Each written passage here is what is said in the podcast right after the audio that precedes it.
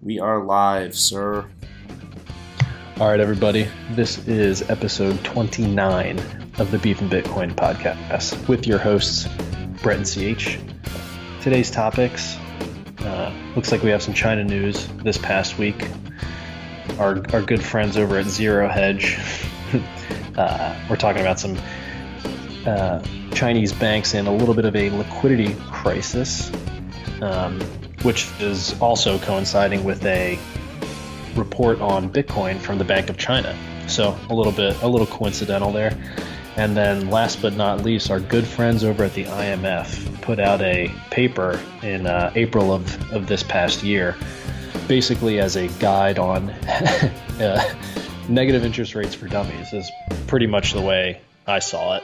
Uh, you know, I read the abstract and it's um, yeah basically just a play-by-play on how to implement negative interest rates so a lot going on a lot in the bitcoin world from a macro perspective but you know first and foremost man how you doing this week I'm doing good, man. Uh, this this whole I'm just gonna put it straight forward. Negative rates are really dumb. I'm just gonna leave it out there. We're gonna cover it later.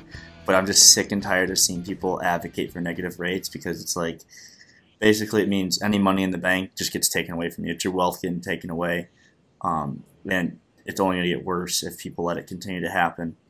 And I feel that the people, the people, the figureheads, the pundits, whatever in power, really don't realize the implications of what will happen if we continue to use negative rates. It basically Yep. means the people who are, you know, the, the borrowers are getting paid. It's that simple. Versus the lenders. It's really stupid. It's, it's like it's like what? Yeah when i hear people uh, and you know and we'll get into this but when when i when i do hear people kind of encourage this type of behavior uh, you know you just really have to wonder are you thinking about this clearly like it shouldn't make sense Hmm. I understand why it's happening, but it doesn't. It really doesn't make any sense. So we're completely upside down here, but which is honestly not that big of a surprise, right? Yeah, I mean, like perfect example is I think this week again, the whole of the Switzerland yield curve for their government bonds is now negative, and that means all the way out to the 50-year bond. So you could loan someone, say, you could buy hundred thousand dollars worth of bonds, and you're losing money on that over 50 years. It makes no sense. Like you're taking a risk there that you should be getting paid for it. It, it, it just it doesn't make any sense to me. I don't get it. I just don't. But you know, people are complacent and they're just. You should be more open-minded. you should be more open-minded. Yeah, it's like, and it, it makes me worried because it's like, if we get negative rates in the U.S., it's like I'm I will not have a dime in the bank because why would I do that? It's stupid. I mean, we're already losing. We're already losing because of inflation. I don't want to lose more. Right, precisely. All right, why don't we jump into this Chinese bank liquidity crisis here that Zero Hedge was talking about? And it basically says Chinese bank with 100 billion in assets is about to collapse. Um, and back in May, there was the I'm going to pronounce this so wrong, but it is the Baosheng Bank BC, BSB um, was seized by the government. Basically, the first takeover of a commercial bank since the Hainan Development Bank 20 years ago. Uh, the People's Bank of China (PBOC) panicked and injected a whopping 250 billion yuan in, via open market operations um, into the mar- you know into the markets to add liquidity, you know, to basically you know calm people down. And again, it's like we've we were talking about this before podcast. It's like you know when when are we going to get a black swan event? And this this could be it. Um, I think we we were we were ripe for one. You know, where and as we were talking before, it's like in 2008, and I, I know we've said it hundred times in this podcast, but people understand it's like like the Fed, the, the head of the Treasury, whatever, they all met up in a weekend. I can't remember exactly in September 2008 because on Monday the banks weren't going to open. There's going to be no no loans, no nothing. That means all business dead, everything dead, like literally everything. It would it would have killed business completely. You know, besides for people using cash or whatever. Um, and it's it's scary because it's like, yeah, okay, it might not get bad this week, might not get bad next month, but like, what happens 12 months from now? You know, where are we going to be in July of 2020? You know, are we gonna, you know, if we're gonna come off like a weekend like now, we're recording on a Sunday, and Monday morning, oh wait, banks aren't lending to each other. No one can pull out of ATMs. No one can, you know, send wires, etc. You know, that's a huge issue, and that will completely stop our financial system, everything we do, basically. Yeah, I was I was thinking about this, and we were talking about it before we started recording. You know, what does that what does the equivalent weekend look like? You know, fast forward to 2019, 2020. Um, you know, what stops working over the weekend? Um, what's happening globally, right? So now you're seeing liquidity issues for Chinese banks, and there was a pretty long list of Chinese banks that delayed their disclosure of their 2018 annual reports, which um, is definitely concerning, especially considering some of them have a pretty large balance sheet, and um, that's that's very telling. You know that that would be considered a red flag, right?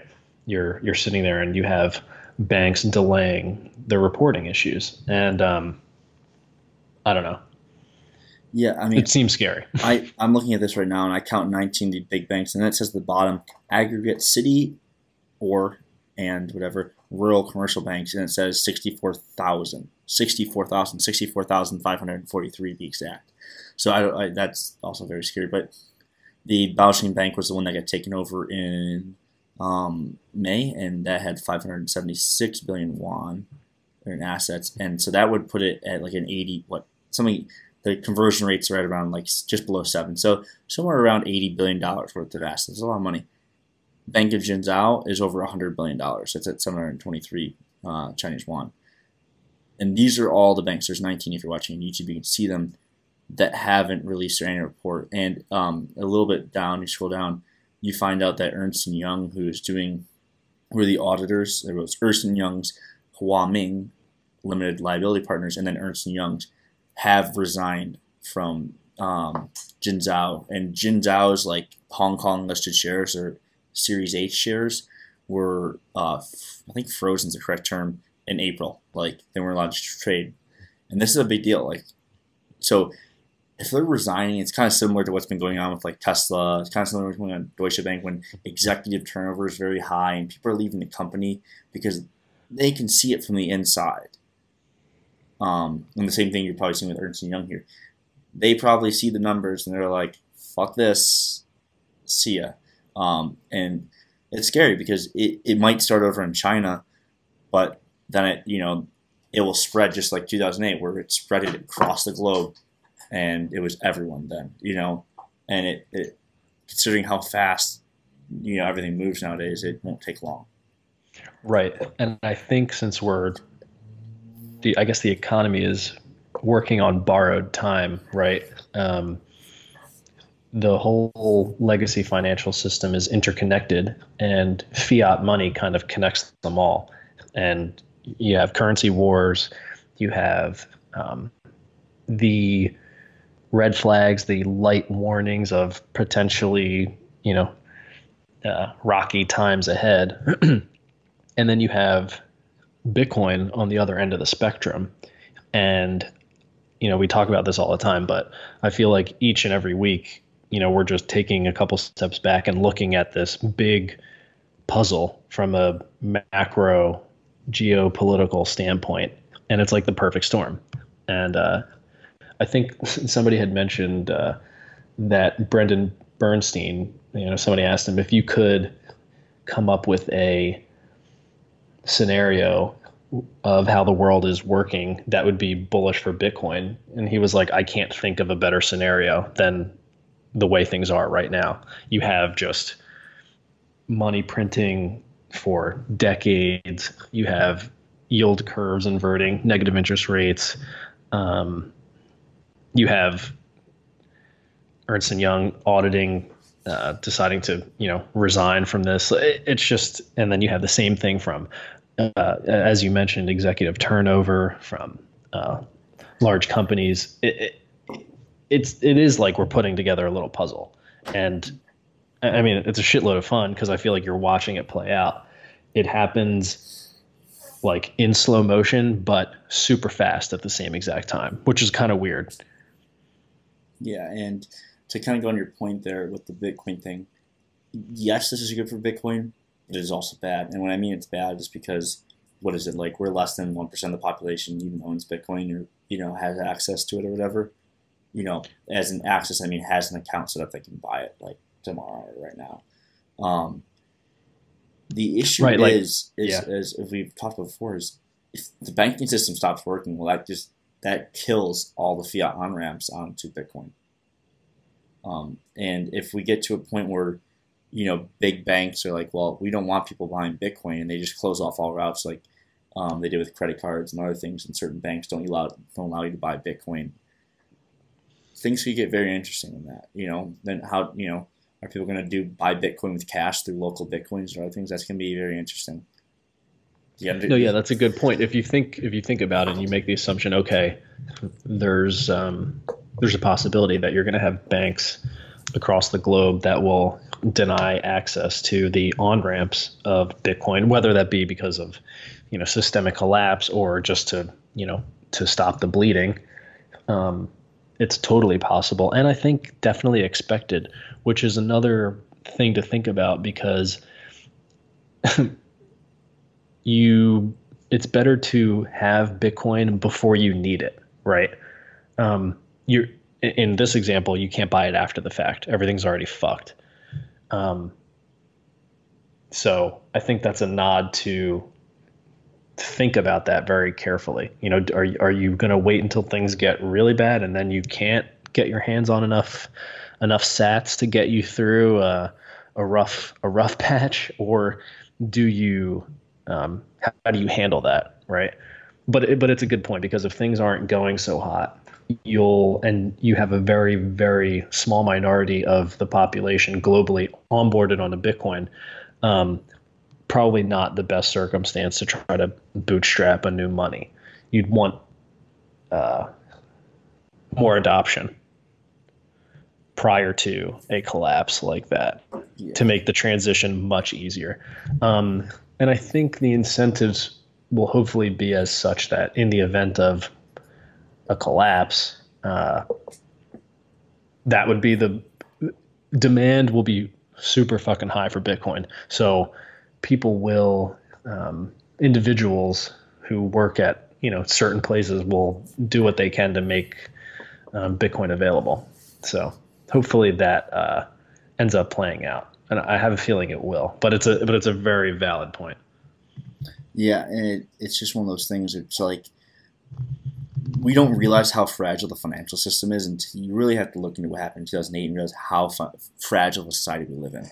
Like it's really fragile. And I, I know we already probably mentioned it, but if like if for whatever reason it's, it's Sunday right now, but it's Monday in other places, but if tomorrow morning for a reason banks stop lending, everything stops happening. You know, business there's no more business loans. There's you know um, wires, you name it. Um, you know ATMs, people pulling out money because if people can't pull out money to go pay for things. It's just it's a whole shit show. And I I'm always, I would be really curious how that affects things like Venmo, uh, Cash App, Zelle, etc. Because those are all tied in the bank system too.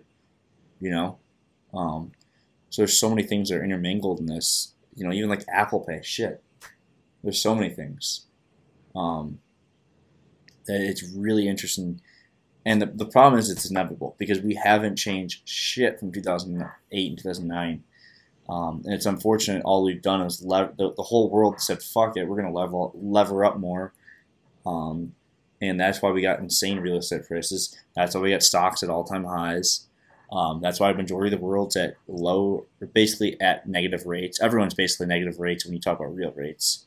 Um, because if you use the real CPI calculation from prior to 1980, the U.S. has been, um, you know, the real consumer price index has been inflating at six to 12 percent, not whatever it is, like two, two and a half percent, whatever they say it is. Um, and that changes the whole face of things. Yeah, I mean, when you really think about it, um, the inflation rate is just way higher than it is told to to us. You know, you have you have inflation in medical costs, you have inflation in real estate, you have inflation in education costs, you have inflation on your meat, your eggs. I mean, everything. Even you know, I just got my haircut this past weekend. Guy raised the price five bucks. It was like a decent increase, kind of out of nowhere. And that's when I, uh, What was, what was the that- original price? well, you know, I'm in I'm in California, so haircuts are it's expensive. like so, what, forty so, bucks. so it was well, yeah, yeah. It used to be thirty, and I would give the guy a ten dollar tip because I'm you know not a, an asshole, and uh, and then now it's thirty five, but I'm still gonna give him forty anyway because like I've been giving you forty this whole time. Like fuck, man, I, am I really gonna pay forty bucks or more than that for a haircut? Like insane. it's really, insane. Is it really that much? Yeah, that's yeah, insane. Yeah. Like it's thirty five bucks. I mean, yeah, like yeah. I'm thinking about the last time I got my haircut cut uh, here, and like you could probably get one for fifteen or whatever, twenty somewhere, depending on you know. If I, I usually tip like like at least back home, I would have like a sixteen dollar haircut and always tip like four bucks or whatever. Yeah, but here, I mean, the haircut's like twenty five one place I go to, but that's just because it's more like, ooh, we're special people. I don't even know it's not. Yeah, it's yeah. a barber shop, but right. Yeah, I mean, don't get wrong. Hey, the, I understand. You got to charge what you got to charge. I'm not. I'm not really complaining about it, but I don't want anybody to tell me that we don't have any inflation because it happens very quickly. It's not like the guy's been increasing his price from 30 bucks to 31 to 32 to 33 over, you know, every once a quarter he raises it a dollar. No, it happens all at once. You get the huge increase that, you know, maybe they should have been getting over the years and then everybody has to deal with it. You know, I, I know the ribeyes that I were buying went up 10%. I mean, that's a lot. It's oh, it's just a dollar. Well, yeah, fuck, man. Like it's still a lot when you think about it as a percentage basis. Mm-hmm. Um, so systems like the price mechanism gets out of whack when interest rates are manipulated, right? So the I mean that's just the reality of it.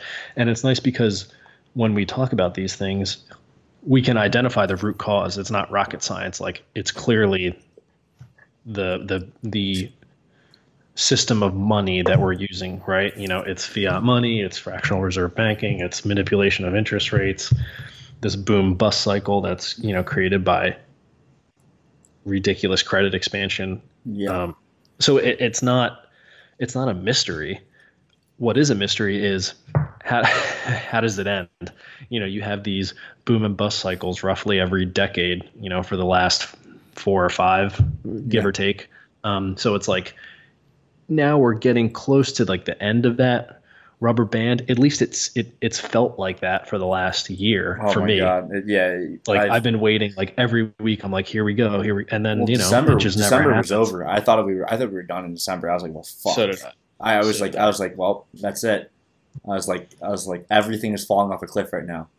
Like it was in in, in Bitcoin perfectly mirrored.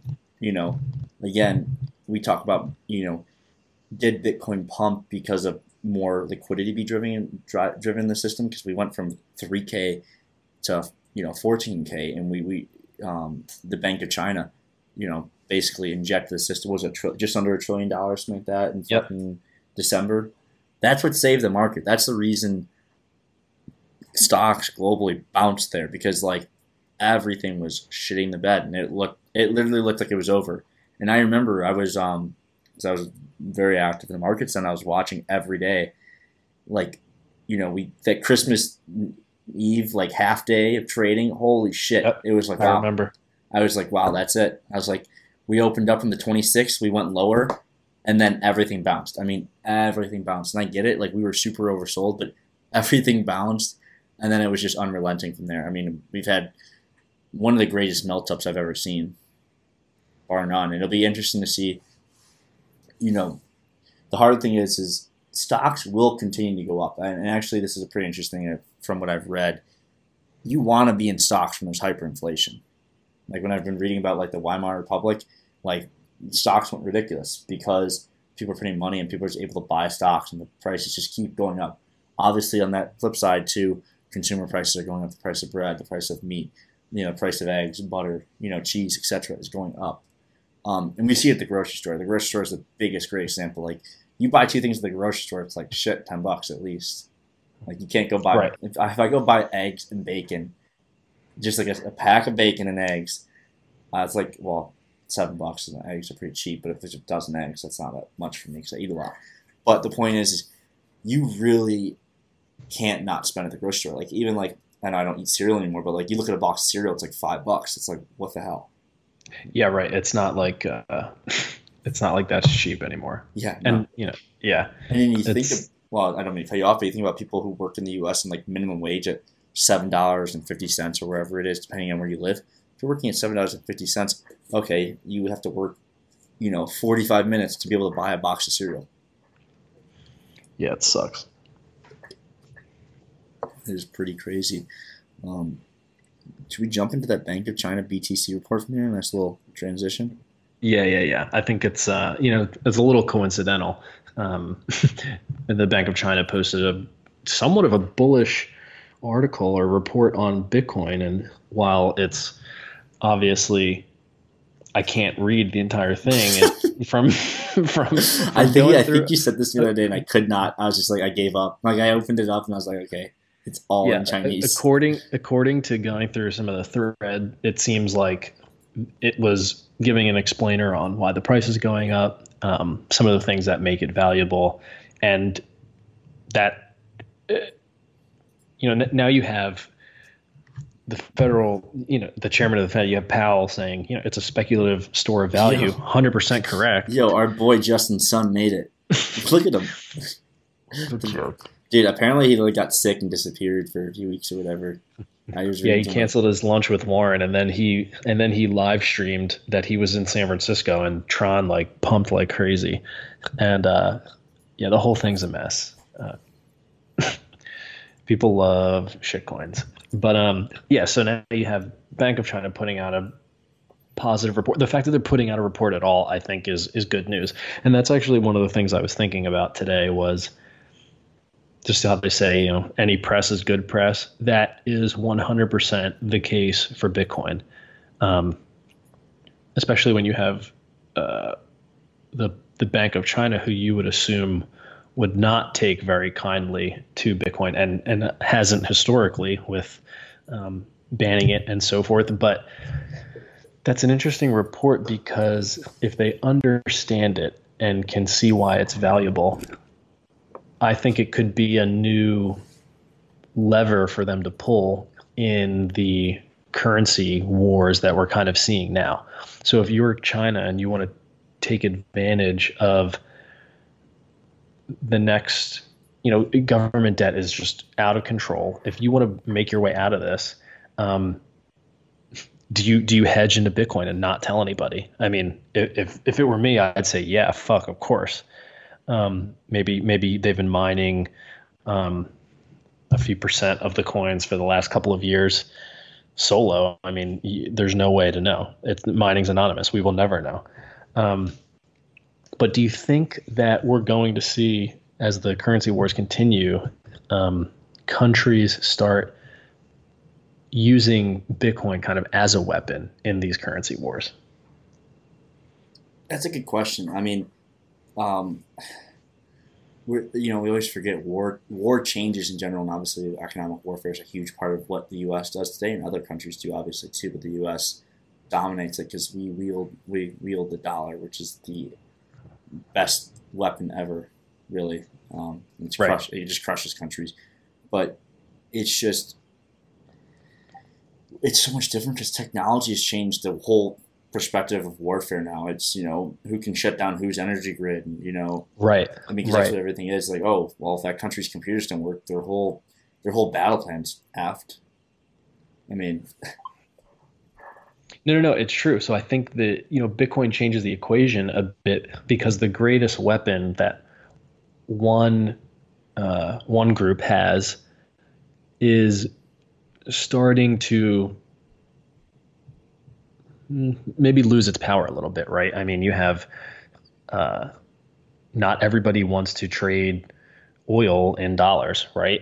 And and we're seeing that. I wouldn't be surprised if you start to see, you know, more base currencies being used with oil. I mean, that makes sense. And the reserve status of the dollar is going away slowly but surely.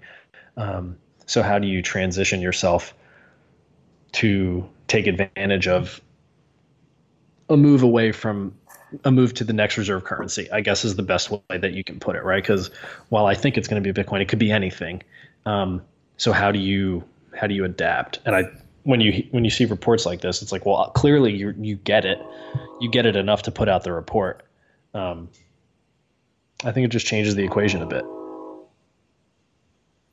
Yeah, it it's just it really is a different thing. Like, um, if the U.S., you know, and obviously U.S. and China are on a level collision course here. It, it's just a, you know a rising power challenging the status quo power.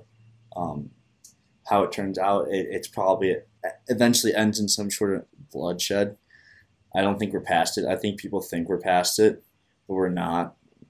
There's still a lot of wars going on in the world. It's just not as the same scale as we've seen in the past in terms of complete total. I mean, well, there still is total destruction in a lot of cities in the Middle East and other areas in Africa, um, but like World War One, World War Two style, where leading into World War One, people just never thought that could happen, and I think we've been kind of living in this not dystopia, but this kind of utopia where we haven't had any serious, you know, uh, intervention in our lives, especially in the U.S., like due to outside forces. You know, if that makes any sense. No, yeah, I mean, I definitely get it. I definitely get it, and I think it's you know it.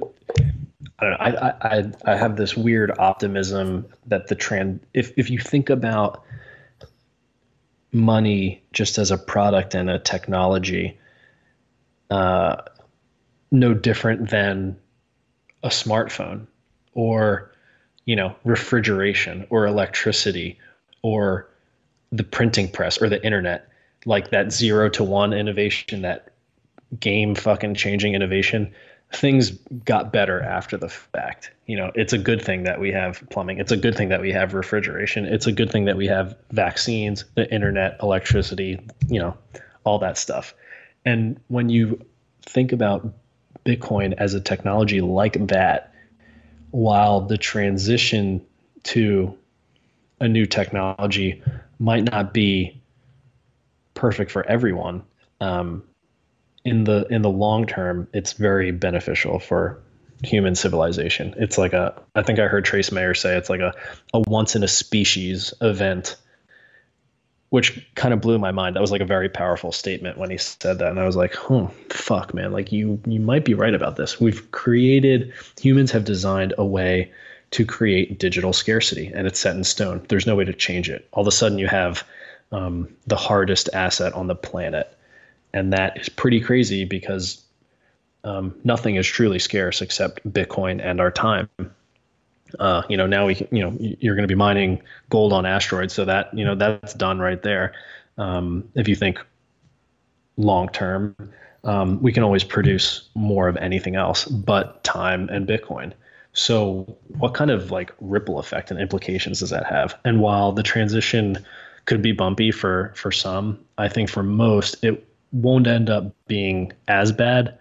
But I, I mean, that's the fun part. Like that's what we're speculating on you know, we're going to live through it no matter what. Like it's going to happen. You're going to see things change. They will not be the same as they were. Yeah. I um, just, I just want to live to 2100. That's all.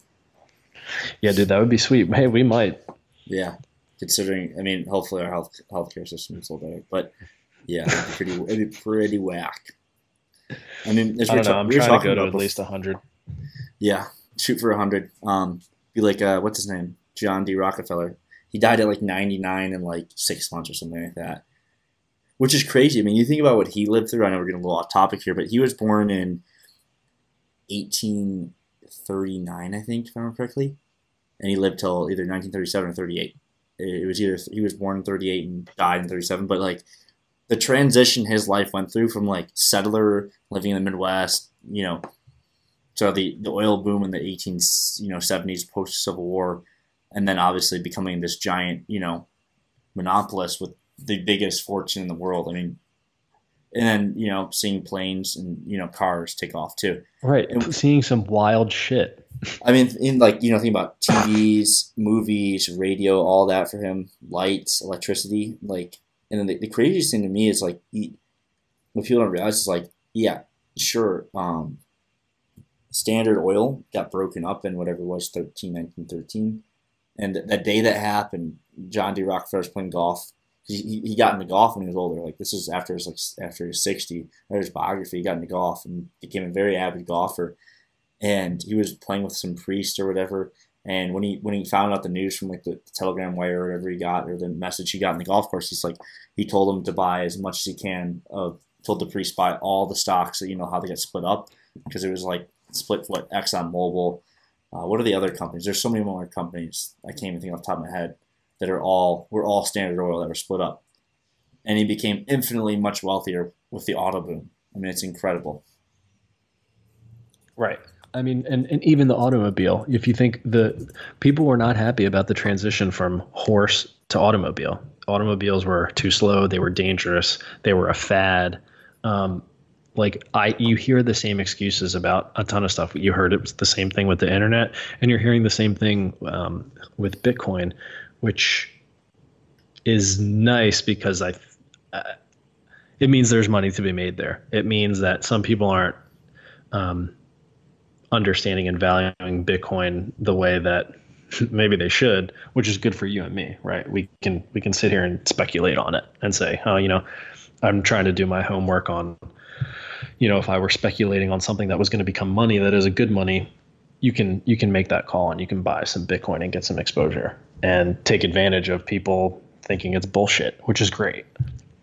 Yeah, so I pulled up the picture. In 1911, the U.S. Supreme Court ruled that Standard Oil Trust must be dissolved under the Sherman Antitrust Act and split into 34 companies. Uh, and this is just showing the key companies, but you know, it's really just split into Standard Oil of Kentucky, Standard Oil of California, New York, and that's where you, you know, Standard Oil of California became Chevron um, in, well, in 1931, eventually became Chevron at the end. But it's crazy how many companies acquired the Texas oil down there. I can't think of the T stands for it. Um, but then you got Mobil, which became ExxonMobil when those two merged in 1999. I mean, it's absolutely crazy. And then Amoco, I remember seeing when I was very young the Amoco signs when I was very young, but it was acquired by BP in 1998, mm. which makes sense why I stopped seeing them at a very young age. Um, and then even here, you know, Standard Oil of Ohio became Marathon.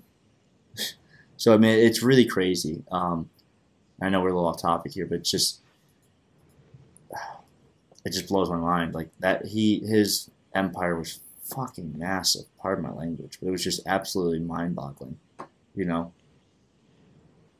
Yeah, I mean, uh, I think you know you might have people telling stories 50 years from now or 20 years from now about uh, the Winklevoss being you know Bitcoin moguls. Like, oh, they got in. You know, you know what I mean? Like you're there literally laying the plumbing and the and the uh, you know building the railroads, building this, building that. Like it's the same. You're building the infrastructure of what was the United or is the United States, um, and all these businesses, assuming Bitcoin becomes humongous, you have these same families taking their taking their shot at it and laying the groundwork and the infrastructure, which is pretty cool.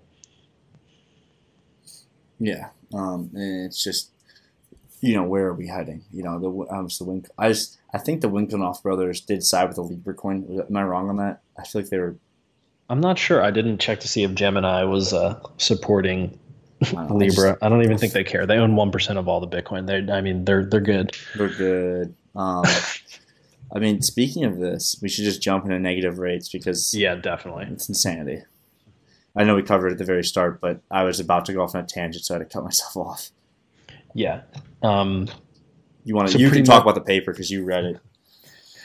Yeah, I mean, I, I, I, didn't read the whole thing. I, I went through a couple of threads that people were talking about. I was looking at the abstract of the paper. Um, it, yeah, so pretty much IMF put out a paper in April that is a guide on how to fight recessions with negative interest rates. Um, and I, I wrote down a quick excerpt here from the abstract. And it says the experience of the Great Recession and its aftermath revealed that a lower bound on interest rates can be a serious obstacle for fighting recessions. That would be zero. However, the zero lower bound is not a law of nature, it is a policy choice. The central message of this paper is that with readily available tools, a central bank can enable deep negative rates whenever needed. Thus, maintaining the power of monetary policy in the future to end recessions within a short time. What do you think about that? Bullshit. That's like I, I, like, and I said this before. I'm just so sick and tired of hearing negative rates. It, it's insanity. It, you know, it'd be like, okay, I put, let's say you put ten thousand dollars in a bank account on January first, and you come back a year later, and since you have negative negative one percent rates, you know, you lose what a hundred bucks. Great you just lost 100 bucks, now you have 9,900.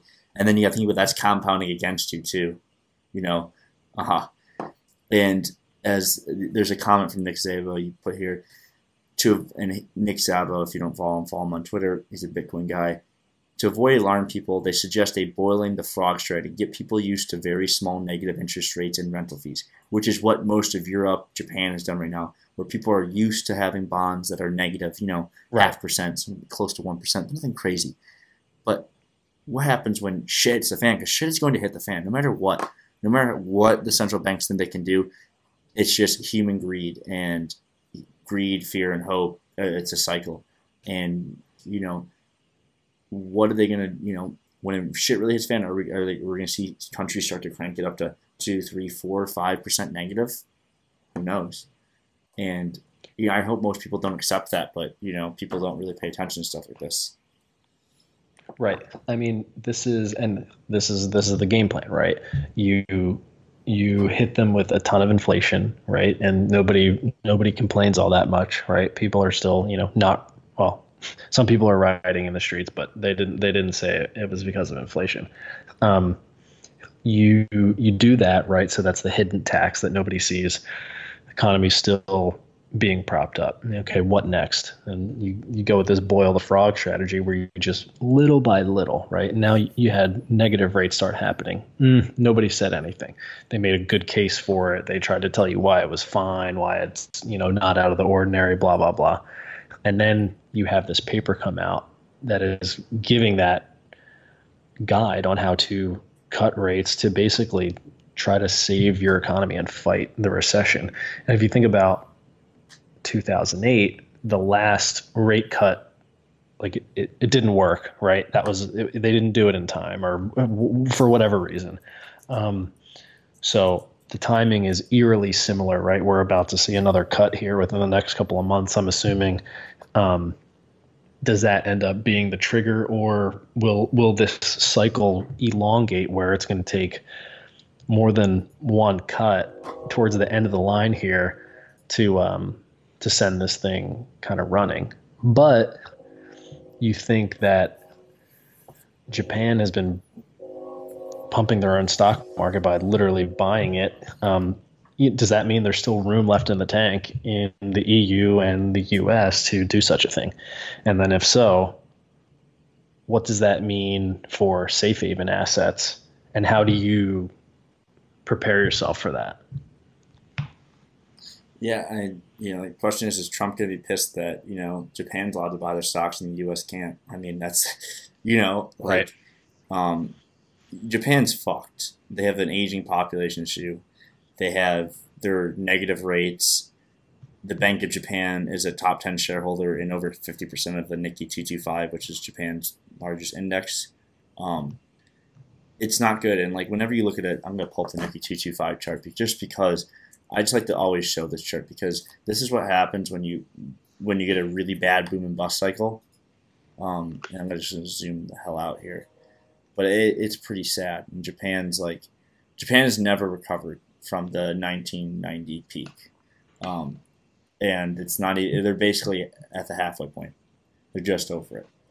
Um, the index peaked around just below 40,000, 39,455, um, and now it's at 21,000 or 21,500. So there are consequences. And for those that think that the U.S. stock market is just going to keep going up for the next decade, it's not going to happen. And the biggest issue is, you know, you have so many people in the U.S. like boomers, especially that are looking to retire, that might have a few million dollars in an account. But if stocks go down, you know, just continue to go down for the next decade, those people aren't going to be able to retire. They're not going to be able to afford anything. Same with housing prices. You know, it's all bad. Um, and I had a conversation with some guys today at the bar about it. You know, like because they're similar age, they're a little older than me, but like uh, one guy's divorced and talking about how like you know it's he had a house when he was married, but now he doesn't have a house, you know, because just it's really hard to afford it. And he was also talking about he was paying nine hundred dollars a month for student loans up until recently, and now he's paying like seven seventy. I was like, I was like, I don't even know how you do that, dude. Like we were just joking about it. Like that's that would be like you could have pretty much any car you wanted at nine hundred dollars a month, or save it, whatever you want to do with it. We were just joking about what kind of cars you could have driven, you know, um, at nine hundred dollars yep. a month, which is absolutely insane. Um, I don't even want to. Oh God, that's so much money a year, dude. It's, Yeah, I mean, that's ten G's a year at least. And yeah, it, it's it's a lot. And Yeah. when you think about people that are six digits in debt, um, which is like our generation, our whole generation. right? Like you can't you can't survive and pay thousand dollars a month to pay off your loans. You know, you, you're you, people end up paying the minimum. And from what I understand, college debt is the one thing that isn't like erased from your yeah, whatever like if you file for bankruptcy like you still owe that right so it's kind of like a, a weird debt trap that you have permanently um, and there will be a percentage that never make enough to ever pay that back which really sucks because they were duped into you know taking out a huge loan for uh, an education that wasn't going to provide them with the skills necessary to earn a living to pay back that loan. Um, that sucks. It really, really sucks. And uh, yeah, I mean, the other guy I was talking with, he was he's 42, and he was like, he was like, yeah, my my generation. He was like, we were the first ones to be told by our high school guidance counselors, oh yeah, just take the take the student loan. You don't have to, you know, just do this, and you'll, you know. And he's like, it, it's crazy. I mean, like, they just wrecked a whole generation completely here. yeah, yeah, that's crazy. Um, it was kind of like a, for when I was graduating high school, like it was a, you, you're going to college. It wasn't even a, you didn't even think twice about it. So it, I guess the generation before had it a little easier before prices of education got really out of control. And, and now it's just completely insane. Oh, it's it's ridiculous. Uh, like, yeah. m- most schools, even in state, are you know, 20 grand a year, and then you're talking out of state, it's absurd. Yeah, dude, it's it's a complete it's a complete joke. And you know what's going to happen? The generations below us, they're they're not that dumb. Like they're not going to go. They're going to look and be like my older brother or, you know, my uncle Jimmy fucking got in $200,000 in debt and took out a dumb fucking loan to learn a stupid degree and never paid it back. Like they're going to have examples, a ton of them in their life of people that they know most likely in their own family who will have gotten wrecked and they will not make that mistake. Like they're just not that dumb. Um, so I think they're going to be the ones to kind of tell everyone to fuck off. I hope Oh yeah, it's You know, it- that, that that's just my assumption. That's just my assumption. They're not. They're they're going to end up being more woke than I think we were because they're going to have direct access to everything at their fingertips already. Like we were born kind of in that digital age. Like yeah. they're really in it. Like Well, they- I mean, really, think about it, from the- really in it. Um, Anyone who's and- younger than 10 has just had smartphones at their side their whole life. Right. Yeah, and they're they're taking a deep dive on the web and they're gonna look for shit that interests them. And that's the you know, they wanna know. They wanna know the truth. Um I don't know. It's just interesting to see uh, you know, the whole you have negative rates, you have this, you have that, you have things out of control and you know, we're sitting here shit posting and talking about Bitcoin and the whole thing, and it's just it's wild. It really is wild. Yeah, I, as you as you uh, noted, I think in general for the um, for safe haven assets, you know, it lands a interesting topic, but you could say gold, silver, any kind of precious metals, Bitcoin, obviously, is it doesn't have to be said, but it'll be interesting to see where this plays out um, in you know a, a situation where we hit negative rates and whatever money printing. Um, you know, if, if the money faucet shuts off, I I think we'll definitely see a, um, a deflation. I was going to say depression, but yeah, obviously depression too, but a deflation across all assets. I include Bitcoin. I include there's a lot of things. I just think it's I think it's inevitable. It, it would be it would be the right right way to go around it because money printing will not solve our issues. It will only make things worse and much much worse. Um, you know, I, I've been reading this book "When Money Dies" by uh, Adam Ferguson. It's just it's just mind-boggling that the you know Rudy Havenstein, um, the director, the president of the Reichstag Bank from 1908 to 23 or 24 or whatever, he uh, they just kept printing money. They didn't they didn't think that was the issue. They just thought it was exchange rates. They literally kept printing money, and then it got to the point where like people weren't accepting. They said milliard, milliards, which is millions. People weren't accepting like mark notes, paper mark notes for less than like that were less than a milliard, so less than a million dollar note. Really, they're a million dollar paper mark, whatever. Not a million dollar, but a million paper mark.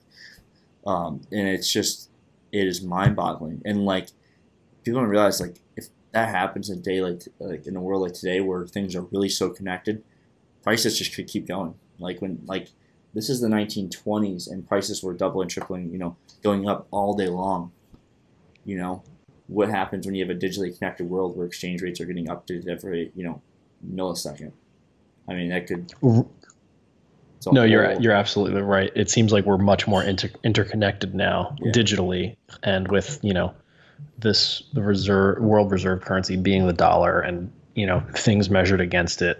Uh, it I think you've kind of mentioned this before how we've like exported the inflation to other countries, right? So we don't experience it as much. It's a it, it it's it's a good point, and I think if you i think i put this on my story today something about like if you don't think your country can experience hyperinflation just like think again. It happens. It's unpredictable.